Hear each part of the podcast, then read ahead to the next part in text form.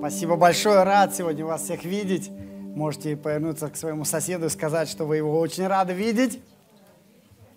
Да. И попросите его отключить его сотовый телефон. У него очень замечательный телефон, но давайте мы их поставим а, на беззвучный режим, чтобы они нас не отвлекали. Вот, и прежде чем мы обратимся к Слову Божьему, пара объявлений буквально. Ну, во-первых, вы уже все видите, что мы восстанавливаем наше богослужение. У нас есть э, пока одно служение в воскресенье, но в течение недели, я думаю, мы добавим еще одно. Воскресное служение доступно для тех, у кого есть зеленый статус АШИК, либо есть тест ПЦР, либо э, есть медотвод. То есть, если все эти вещи есть, э, в воскресенье Будем рады вас видеть. Если нет, тоже ничего страшного. Пятница – хорошая альтернатива, как говорится. Да, у нас пятницу два служения в 7 и 8. Но я так понял, что присутствующие здесь это уже хорошо знают. Но есть люди, которые еще этого не знают. И если вы за полгода уже потеряли с кем-то связь, это самое лучшее время, может быть, позвонить человеку, сказать, брат, сестра, давно не виделись, как дела, как могу за тебя помолиться. И, между прочим, э, мы уже начали проводить совместные богослужения в пятницу и в воскресенье. Добро пожаловать! А, передайте эту хорошую новость другим людям. Еще меня попросили сделать объявление, что у нас 25 октября, это будет э, через неделю в субботу, будет очередной... Э, сейчас какой месяц у нас? Я вас проверял. Э, сентября, конечно, 25 сентября будет мужской выезд очередной в 11 часов. Все вопросы по поводу выезда к Малику или к Уиллу. Есть мужская группа, если вы до сих пор еще не в этой группе, хотели бы больше знать, можете подойти, добавиться, э, я не знаю, к кому подойти. Вальдемар, ты в курсе, нет? Ну, можете к Вальдемару подойти. Хорошо. И э, дайте нам знать, как мы можем за вас молиться. У нас есть молитвенные карточки. Э, мы со старейшинами каждую неделю молимся за вас, но нам нужно знать конкретно, что происходит в вашей жизни, как мы можем за вас молиться. И если вы хотите финансово поддержать служение нашей церкви, можете сделать это сегодня через э, э, наличные пожертвования, либо через POS-терминал, либо можно сделать через э, перевод в интернете по ссылке перейдя. Хорошо, спасибо. Э, на это все мои объявления. Теперь давайте вот над чем подумаем. Случайности. В вашей жизни бывают случайности? Что-то вы как-то так неактивно. Это простой вопрос, без всяких подвоха. У нас у всех в жизни бывают случайности. Каждый день, каждый день с нами происходят какие-то случайности. А, и иногда, а, если мы внимательны, эти случайности приводят нас к каким-то а, последствиям неожиданным иногда, иногда хорошим, иногда не очень. Но оглядываясь назад, мы видим, как э, какая-то череда случайностей сформировала вот какое-то событие в нашей жизни – и хорошее мы стараемся запоминать, но нехорошее тоже в нашей жизни происходит. И э, я помню, вот первую квартиру свою э, мы купили в Астане 11 лет назад чудом. Э, и эта история началась с того, что наш э, э, годовалый сын утопил мой сотовый телефон в унитазе. Да, вот попробуйте теперь соединить э, вот это случайное событие с приобрете... чудесным приобретением квартиры. И я уверен, что в жизни многих из вас есть такие случаи, которые, э, кажется, что-то происходит, какая-то случайность, может быть, э, неприятная случайность, но в конце концов каким-то образом вы видите, как это все выстраивается какую-то э, систему. И э, неверующие называют это судьбой, верующие называют это Божьим проведением. Да? Наверное, вы об этом наверняка задумывались, слышали, когда Бог шаг за шагом, случай за случаем – ведет нас к какой-то цели, хочет нас чему-то научить. А, и иногда мы учимся, иногда мы внимательны, но иногда мы просто пропускаем это мимо ушей и не учимся тому, чему Бог хочет нас научить. Мы не первые, кто через это проходит, так было всегда. Мы с вами читаем книгу «Деяния апостолов», сегодня мы продолжаем читать эту книгу. И давайте посмотрим, как Божье проведение – а, действовало в жизни первых верующих. Сегодня у нас с вами 9 глава, мы продолжаем читать, заканчиваем читать 9 главу с 32 по 43 стих. Давайте откроем Священное Писание, вместе прочитаем. Итак, 9 глава с 32 стиха. Начинается сегодняшний отрывок со слова «случилось». Случилось, что Петр, обходя всех, пришел к святым, живущим в Лиде. Там нашел он одного человека именем Энея, который восемь уже лет лежал в постели в расслаблении. Петр сказал ему, Эней, исцеляет тебя Иисус Христос, встань с постели твоей. И он тотчас встал. Видели его все живущие в Лидии и в Сароне, которые и обратились к Господу. В Иопии находилась одна ученица именем Тавифа, что значит серна. Она была исполнена добрых дел, творила много милостыни. Случилось в те дни, что она занемогла и умерла. Ее омыли, положили в горницы. А как Лида была близ Иопии, то ученики, услышав, что Петр находится там, послали к нему двух человек просить, чтобы он не замедлил прийти к ним. Петр, встав, пошел с ними. Когда он прибыл, ввели его в горницу, где все вдовицы со слезами предстали пред ним, показывая рубашки и платья, какие делала Серна, живя с ними. Петр выслал всех вон и, преклонив колени, помолился, обратившись к телу, сказал, «Тавифа, встань!» И она открыла глаза свои и, увидев Петра, села.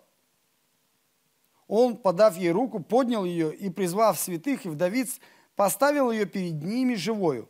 Это сделалось известно по всей Иопии, и многие уверовали в Господа. И довольно дней пробыл он в Иопии у некоего Симона Кожевника. Аминь. Аминь. Вот такая история. Кажется, если просто ну, вот, э, посмотреть, кажется, ну ничего, э, ничего такого важного не происходит, ну какие-то события. Кто-то пришел, кто-то ушел, кто-то умер, кто-то воскрес. Как бы жизнь, да? А, и начинается эта история со слова «случилось». И этим словом начинаются многие наши истории в нашей жизни. Вот был у меня один случай, да, и ты рассказываешь. В жизни Петра тоже был такой случай, когда он встретился с Иисусом. Иисус призвал его, Петр был рыбаком, Иисус пришел к нему, призвал его, сказал, теперь ты будешь ловить людей, ловцом человеков. А, и дальше, когда Иисус уходил уже на небеса, Он сказал Петру и остальным апостолам, вы примете силу, когда сойдет на вас Дух Святой, и вы пойдете и будете говорить обо мне всем людям на земле, начиная с Иерусалима до края земли. И Петр это понял в голове, и он даже проповедовал об этом проповедь. Его первая проповедь была в Иерусалиме, он проповедовал, и он говорил, что а, это Евангелие теперь доступно всем ближним и дальним, кого Бог призовет. Петр понимает эту волю Иисуса, что нужно выходить из Иерусалима и идти до края земли проповедовать Евангелие, но он понимает это головой. А, почему? Потому что мы видим, как 9 глав Евангелия распространяется, мы видим, как э, сила Божья распространяется, мы видим, как э, в Иерусалиме начинается церковь, в Иудее начинаются церкви. Мы видим, как Филипп, который идет в Самарию, мы видим пробуждение самарийское, мы видим, как потом э, Дух Святой ведет Филиппа, он проповедует эфиопскому евнуху. В следующей главе мы читаем, как прибрежные города Филипп проповедует, доходит до Кесарии. Э, одновременно мы видим, как а, Савл идет в Дамаск, и в Дамаске уже есть верующие, и заканчивается прошлый отрывок, что в Галилее уже есть церкви. То есть мы видим, как Евангелие распространяется, то есть движение началось, но вопрос, где апостолы? Апостолы географически сидят в Иерусалиме. Они не идут туда, куда им Иисус сказал. Им что-то мешает. Что им мешает? Ну, мешает их эм, предубежденность по отношению к язычникам. Да? То есть они не могут. То есть они головой понимают, нужно идти к язычникам, но физически сделать это не могут. Как же Иисус будет исправлять эту ситуацию? Как он будет работать с Петром, чтобы все-таки Петр пошел к язычникам, чтобы он все-таки начал делиться радостной новостью с язычниками? А гонения не помогли, да? Бог допустил гонения, и вся церковь разошлась из Иерусалима, кроме апостолов. Апостолы остались. Самарийское э, пробуждение не помогло. Петр пошел туда, захотел участвовать в этом пробуждении, но потом обратно вернулся в Иерусалим.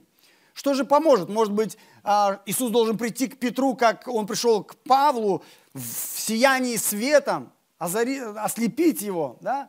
Нет, в сегодняшнем отрывке мы видим, что Иисус выбирает с Петром совсем другую тактику работы прежде чем отправить его к язычникам, а он отправит его к язычникам. Но Иисус хочет, чтобы у Петра внутри что-то поменялось. Потому что он не просто хочет заставить его идти к язычникам, он хочет, чтобы Петр понял, насколько сильно Бог любит язычников. Так же сильно, как он любит и евреев. И в следующей главе, 10 глава, она одна из ключевых глав книги Деяний, произойдет что-то, событие грандиозного масштаба. Настолько грандиозно, что несколько глав будет обсуждаться это событие. Оно будет настолько грандиозное, что первый церковный Вселенский собор будет собран, чтобы обсудить это событие. И самая важная доктрина, благодаря которой мы с вами сейчас являемся верующими, будет принята и озвучена и установлена именно на этом первом церковном соборе, благодаря тому событию, которое произойдет в 10 главе. Эта доктрина говорит о том, что мы получаем спасение благодатью по вере, и нам не нужно для этого становиться иудеями. А, нам кажется, это важная доктрина, легкая доктрина, э, много копий и мечей сломалось, чтобы эта доктрина была принята. И это все произойдет благодаря тому, что будет в 10 главе. Но Петр еще к этому не готов. Как же он не готов географически, ему нужно быть в Кесаре, он находится в Иерусалиме, он не готов духовно идти к язычников, он не готов доктринально, он, а, не, он внутри все равно чувствует, что это люди второго сорта. Как же Бог будет вести его из Иерусалима в Кесарию? Географически, духовно, доктринально, эмоционально. Ну давайте посмотрим. Давайте насладимся просто красотой этой истории. А, давайте посмотрим, как просто Иисус ломает те стереотипы, которые жизнь есть у Петра. Итак, история начинается, случилось, да, случилось так, что а, Иисус делает так, что Петр идет к своим друзьям, верующим, обходит церкви иудейские, а, встречается с верующими из иудеев. И вот он приходит случайно в город Лиды. В 33 стихе написано, случайно встречает парализованного человека именем Энея. Этот человек парализован. А те из вас, кто уже э, слушает проповеди, все, которые мы до этого говорили, мы уже много раз с вами встречали людей, у которых проблемы с ногами. Да, и это всегда в контрасте с апостолами, которым Иисус сказал, иди, а они не хотят идти. Но есть люди, которые парализованы, не могут ходить, но Бог дает им возможность ходить. Еще один контраст. Парализованный не может ходить. Причем сколько написано, он не может ходить? Восемь лет. Он восемь лет не может ходить. А сколько лет уже прошло с тех пор, как Иисус сказал Петру в первой главе, иди, и до сегодняшнего момента. Сколько лет Петр не хочет идти к язычникам? В 34 стихе. Имя Иисуса исцеляет больного Энея. Очень важно, что это не Петр исцелил Энея, а имя Христа исцелило Энея. Петр говорит ему, встань, Иисус Христос тебя исцеляет. Встань, встань и иди. Где-то мы уже слышали эту фразу. Иисус им сказал, когда примете силу Духа Святого, встаньте и идите к язычникам. Первое чудо было, когда Петр шел с Иоанном в храм, помните, да, встретили они кого? Парализованного, который не мог ходить. Что они ему сказали? Встань и иди. Когда Филипп пришел проповедовать Евангелие в Самарию, а, кого он там исцелял? Хромых и парализованных, которые не могли ходить. Он им говорил, вставайте и идите. Самому Филиппу ангел что сказал, когда там ехал Евнух из Иерусалима в Эфиопию? А, что ему Дух Святой сказал? Встань и иди. В следующей главе, когда а, Иисус пришел э, к Савлу, ослепил его, Савл приехал в Дамаск, Иисус приходит к Анании и говорит, иди, а, иди к э, Савлу. Она не говорит, я не пойду. Иисус что ему говорит? Встань и иди. То есть вот эта вот идея «встань и иди» в каждой главе, в каждой главе. Кто-то идет, кто-то не идет. Не идут апостолы под руководством Петра. И вот мы видим это чудо. Эней исцеляется, многие люди уверовали, 35 стих. Имя Иисуса исцеляет Энея, теперь он может идти. Может ли имя Иисуса исцелить Петра, чтобы он тоже пошел туда, куда ему Иисус сказал идти? Пока Петр не готов. Иисус делает следующий шаг. 36 стих. Иопия, морской порт, это современный Тель-Авив, если кто любит географию. Это еще дальше от Иерусалима, еще ближе к Кесарии. В 37 стихе, что там, какое слово опять, наше любимое слово? Случилось. Случайно умирает верующая женщина по имени Тавифа. И автор объясняет нам значение имени. Как переводится это имя? Серна. Чем отличаются серны? Чем они характерны? Они очень быстро бегают. Вы видите иронию, да, как автор соединяет опять возможность ходить, очень быстро ходить, и нежелание Петра идти к язычникам. И вот эта серна, которая быстро бегает, умирает. Она умирает, 38 стих, ученики случайно услышали, что Петр в соседнем городе, они зовут Петра, и как они его зовут? Посмотрите, написано, позовите его, чтобы он не замедлил прийти к нам, не замедлил прийти. Опять ирония. Петр уже давно медлит, хотя Иисус ему сказал, Иисус его позвал, но Петр медлит. В этом случае он говорит, пусть он не замедлит, вот сейчас пусть он придет. И Петр идет, 39 стих, он приходит в Иопию, заходит в дом Тавифы, там толпа плачущих женщин. Петру это не очень комфортно, он высылает всех вон, 40 стих. Вот еще одно отличие от э, телевизионных целителей всяких разных, да? Контраст. Божьему чуду не нужны зрители, не нужны стадионы. Божье чудо – это что-то интимное, это не шоу, не цирк, это что-то уникальное. То есть Петр говорит, все выйдите, мне зрители не нужны. В 40 стихе написано, он преклоняет колени и молится. Он молится. О чем он молится? Мы не знаем, там не написано, о чем он молился. Но поставьте себя на его место. О чем бы вы помолились? Да? Я знаю, о чем бы я помолился. Я бы молился так. Господи, что вообще происходит? Зачем я здесь? Да? Я не знаю. Я тут не, не должен быть. Я вообще не собирался э, ни в какую Иопию. Зачем ты меня сюда привел? Я пришел, тут похороны, женщина какая-то умерла. Я не понимаю, зачем я здесь? Чему ты хочешь меня научить? Чему ты хочешь меня научить в этой ситуации? В том городе там был Эней парализованный, который никуда не мог идти. В этом городе Тавифа лежит очень парализованная, да, мертвая, которая точно никуда не пойдет. Чему ты хочешь меня научить через эти обстоятельства? И Петр говорит мертвой Тавифе то же самое, что он сказал парализованному Энею. Встань. То же самое, что Иисус сказал Петру, встань и иди. Тавифа открывает свои глаза, садится и смотрит на Петра. Вот представьте себя на месте Тавифы. А, в каком, а, с какими эмоциями она смотрит на Петра? Она обрадовалась или она расстроилась? Ну, мы должны понимать, что иногда мы, когда читаем Библию поверхностно, у нас все хорошо, да, но подумайте, Петр, Павел говорит, смерть, для меня смерть приобретение. Вот человек умирает, Тавифа умирает, да, она при смерти, она верующий человек. И она умирает, и что она думает? Вот все, наконец-то, да, то есть а, у меня тут проблемы были в жизни, там где-то болела, где-то что-то не доедала, тут с какими-то женщинами она живет непонятные, которые плачут, да, все, я умираю, я ухожу к Господу, Царство Небесное, слез не будет, болезни не будет, наконец-то я дождалась, Господь меня принял в своем царстве, я сейчас глаза закрою, открою, и вот он Иисус. Она закрывает глаза, открывает, и вот он Петр – да? Ну, то есть мы должны понять, что э, мы, ну, ну, не написано в ее эмоциях, но я, я бы расстроился на ее месте. Я же должна была быть Царство Небесным, да? А, причем, посмотрите, тоже ирония. А, написано, Петр поднимает ее за руку. Она, может быть, даже и вставать уже не хотела. То есть против ее, может, возможно, я не знаю, против ее желания даже.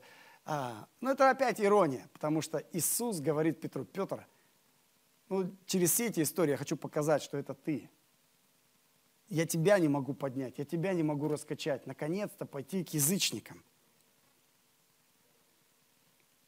42 стих. Это еще одно чудо, которое стало известно всему городу. Опять, так же, как и в предыдущем городе, опять много людей уверовали в Господа, но это не было целью Иисуса. Будет еще одно чудо. Еще больше людей уверуют в Иисуса, но это уже 10 глава. Но Петр к этому пока не готов. Он не может сделать то, что он должен будет сделать в 10 главе. Пока не может. И он не понимает, что Иисус хочет от него. И заканчивается сегодняшний отрывок, последний стих, посмотрите.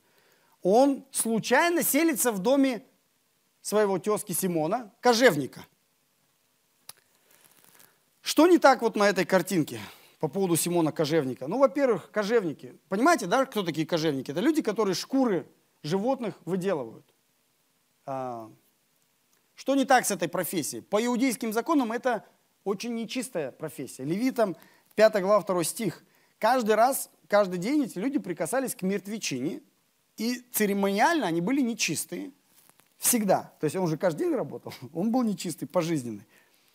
Мертвые животные каждый день. Запах во дворе, запах в доме.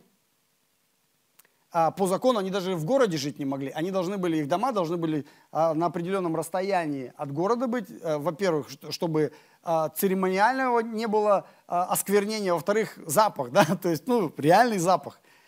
По иудейским правилам невеста даже могла прервать помолвку, если узнавала, что ее жених кожевник. Вот он сначала не сказал, потом узнала, она по закону могла отказаться от этого брака. И вот теперь смотрите, Петр, он, кажется, уже достиг такого определенного дна. Посмотрите, он написано, много дней живет в таком доме, в вонючем доме. А, как он туда пришел на это дно? Чему-то Иисус его хочет научить на этом дне. Да? Посмотрите, то есть как бы а,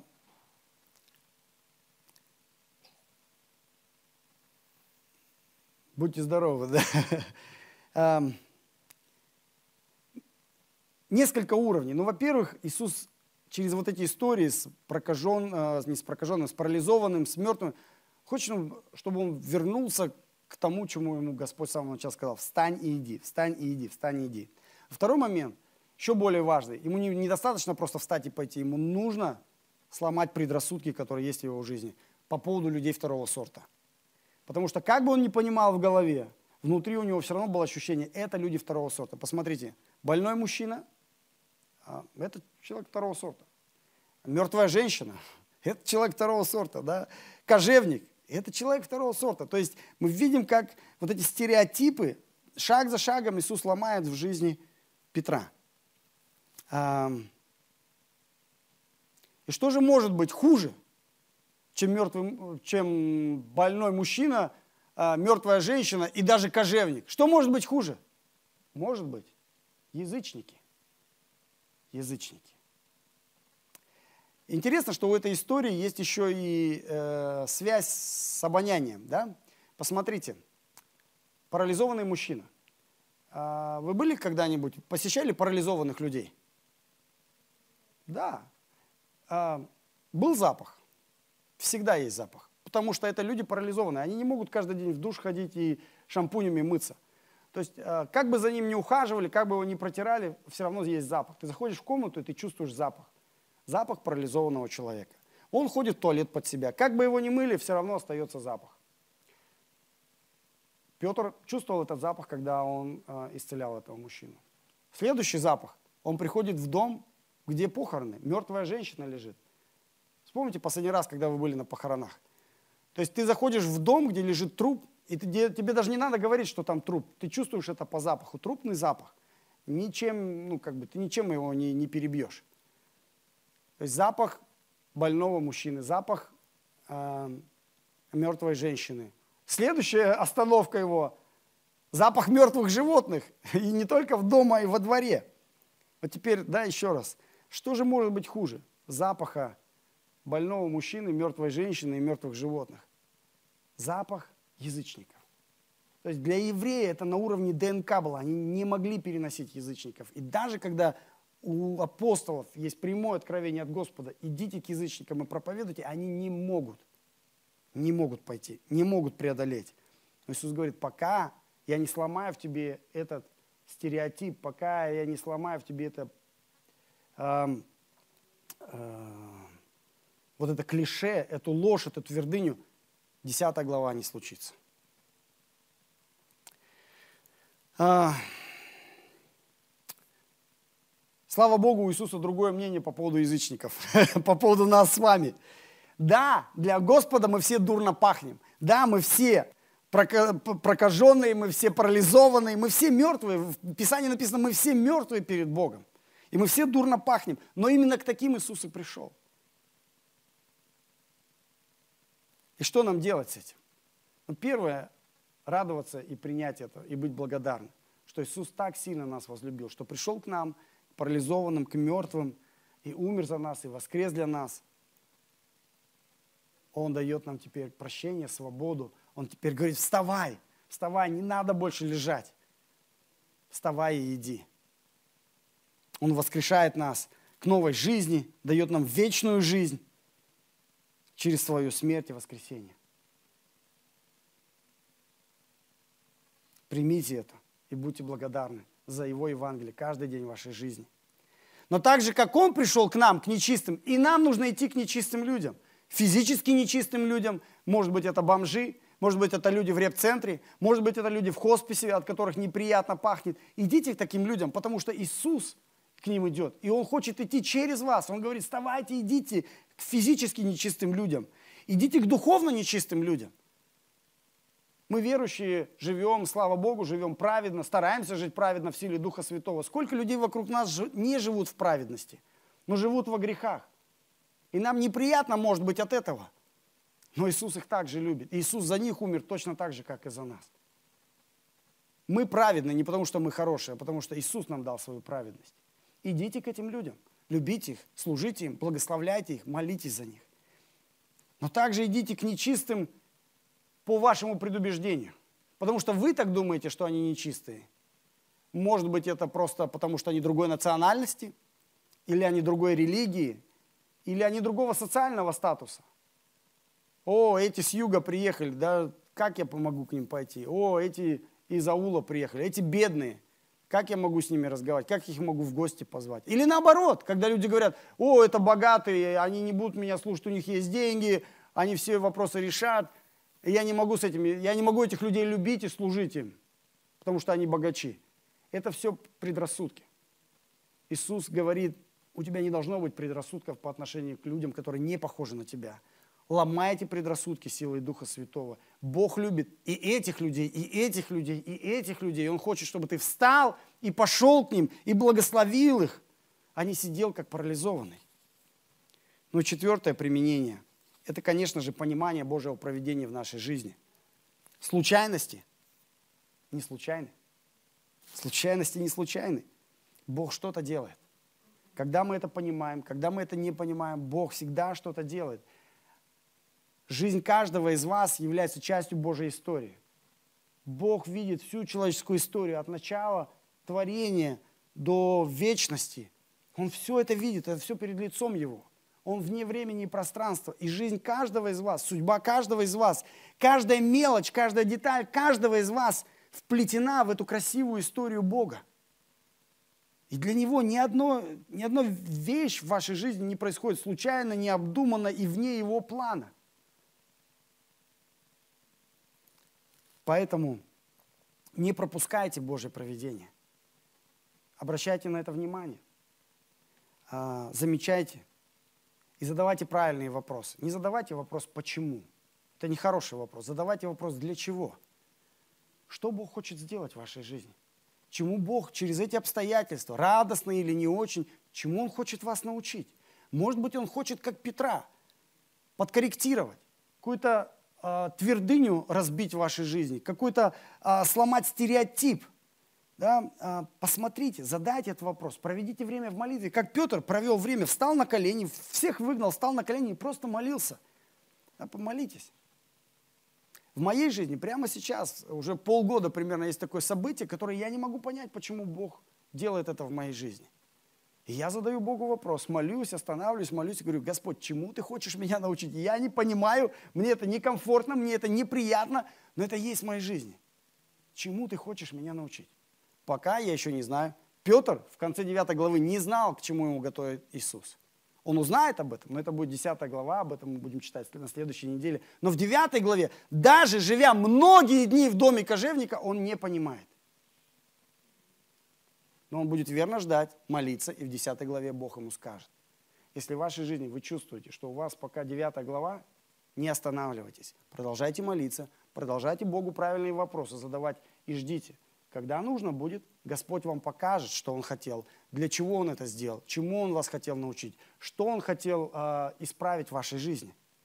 Доверяйте Божьему проведению. Он добрый пастырь, Он всемогущий Бог, и Он лучше знает, что лучше для нас. Он лучше знает, что лучше для нас. Даже когда нам этого не... Даже когда все наши эмоции говорят наоборот, что мне плохо, но Бог знает что у него все под контролем. Все, каждая мелочь под контролем. Доверяйте его проведению. Задумайтесь об этом. Может быть, прямо сейчас в вашей жизни есть какие-то обстоятельства для вас непонятные. Сегодня мы будем молиться. В момент молитвы задайте ему вопросы. Не почему, не почему, а для чего. Для чего? Что, Господь, чему ты хочешь меня научить? И живите с этим вопросом, с этой молитвой, пока вы не узнаете ответ. Может быть, это надо будет пять минут, может быть, неделя, может быть, несколько лет. А может быть, Господь скажет только когда вы предстанете лицом к лицу в Царстве Небесном. Но это не отменяет Его благости и любви к нам. Помолимся. Отец наш Небесный, спасибо Тебе за то, что сегодня э, Ты собрал нас здесь через все трудности, через все случайности – мы собрались здесь, на этом месте, чтобы славить Твое имя, э, петь Тебе хвалу, молиться Тебе нашей молитвой, славить Тебе через наши пожертвования, преломлять хлеб, иметь общение а, с братьями, сестрами, с Тобой, с Духом Твоим, с Сыном Твоим. Мы благодарим Тебя за Твое Слово, которое мы можем открывать, читать, размышлять, погружаться и видеть красоту Твоей истории. И даже юмор а, – которым ты обладаешь и которым ты наделил нас. Спасибо тебе за э, дорогого брата Луку, который, э, которого ты наполнил Духом Святым, который так творчески и так интересно записал Твое Слово. И мы можем читать и видеть живых людей, живого Петра, э, Энея, Тавифу, э, вдов, которые плакали. Спасибо тебе за эту историю, за эту истину. И ты учишь нас а, через пример Петра, что так же, как с Петром, ты хочешь, чтобы мы встали. Может быть, кто-то в этом зале чувствует себя парализованным прямо сейчас. Что я не могу никуда идти, я не могу ничего делать, я, я просто парализован. Пусть имя Иисуса Христа исцелит каждого парализованного в этом зале. Пусть каждое сердце услышит Твое Слово. Встань и иди. Возможно, в этом зале есть не просто парализованные люди, которые чувствуют себя мертвыми, как Тавифа. Их глаза закрыты, они ничего не видят. Господь, скажи таким людям в силе Духа Святого, чтобы они встали и жили, чтобы откры, откроем глаза, открой нам глаза, чтобы мы видели духовную реальность, видели Тебя и шли за Тобой через все трудности, которые есть сейчас в нашей жизни. Мы призываем имя нашего Господа Иисуса Христа на каждого человека в этом зале, на каждого человека, кто, кто смотрит, может быть, видео. Иисус, Ты умер и воскрес, и Ты на небесах, Ты готовишь свое царство, и веруя в это Евангелие, мы имеем жизнь вечную и искупление. Спасибо Тебе. И мы хотим довериться Твоему проведению. Нашей жизни сейчас складывается не так, как мы планировали, не так, как мы думали, не так, как мы прямо сейчас хотели – но это и хорошо, потому что ты лучше нас знаешь, что нам нужно. Научи нас быть внимательными, замечать случайности в нашей жизни, быть молитвенными и быть благодарными. Если ты прямо сейчас чему-то учишь нас, научи нас задавать этот правильный вопрос. Чему ты нас учишь? сегодня, на этой неделе, через те обстоятельства, которые есть в нашей жизни, через те случайности, которые происходят с нами. Что ты хочешь изменить в нас? Какие ты хочешь изменить в нас установки, убеждения или предубеждения? Может быть, а, есть какие-то ложные доктрины, ложные ценности, ложные стереотипы, Господь. Все это должно быть изменено и подчинено Евангелию Иисуса Христа. Господь, восстанавливай в каждом из нас изначальный образ сыновей Божьих и дочерей Божьих. Этот образ, который сломан грехом, сломан ложью, сломан дьяволом, Господь, восстанавливай Твой образ и подобие в нас. И веди нас в свое царство каждый день, шаг за шагом. Во имя Иисуса. Аминь.